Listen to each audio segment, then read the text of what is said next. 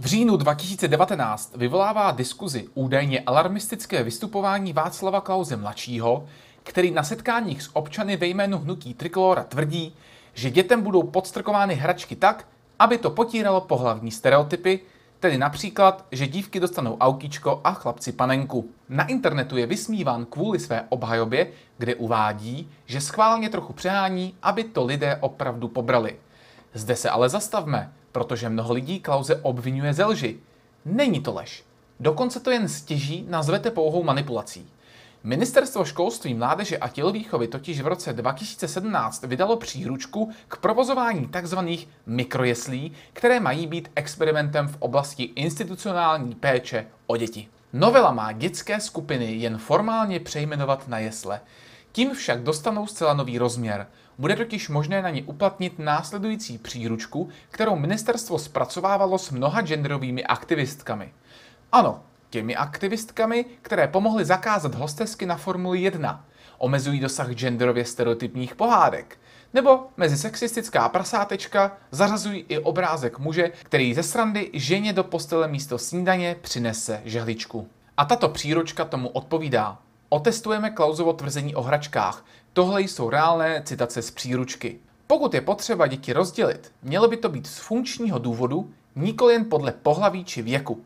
Takové rozdělování vytváří hranice mezi dětmi tam, kde přirozeně nejsou, a utvrzuje děti ve stereotypním vnímání, že dívky a chlapci se na něco hodí víc jen na základě jejich pohlaví. Další citace. Pokud je to možné, vybíráme hračky, například panenky, i jiné než světlé barvy pleti. Další citace. Pokud se ve skupině vyskytuje dítě, které je ničím pro ostatní výrazné, například jiné etnikum, jiný jazyk, zdravotní postižení, použijeme tuto odlišnost pro obohacení celé skupiny. S dětmi si povídáme o tom, že svět je velmi různorodý a to jej dělá krásným.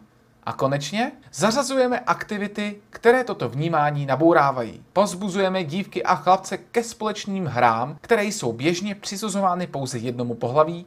Například uspořádáme závody v posílání autíček pro všechny. Každé dítě si vezme sebou na hřiště panenku, připraví oblečení, jídlo a tak dále. Konec citace. Jaký je výsledek? Výrok Václava Klause mladšího je v tomto směru prakticky pravdivý. Nechápu, co řekl špatně. Jinak. Dokonce se ani nemusel obhajovat, že přehání. Nepřehání. Nezapomeňte na základní věc. Tohle je první verze. A u genderových aktivistů probíhá salámová metoda jako kdekoliv jinde.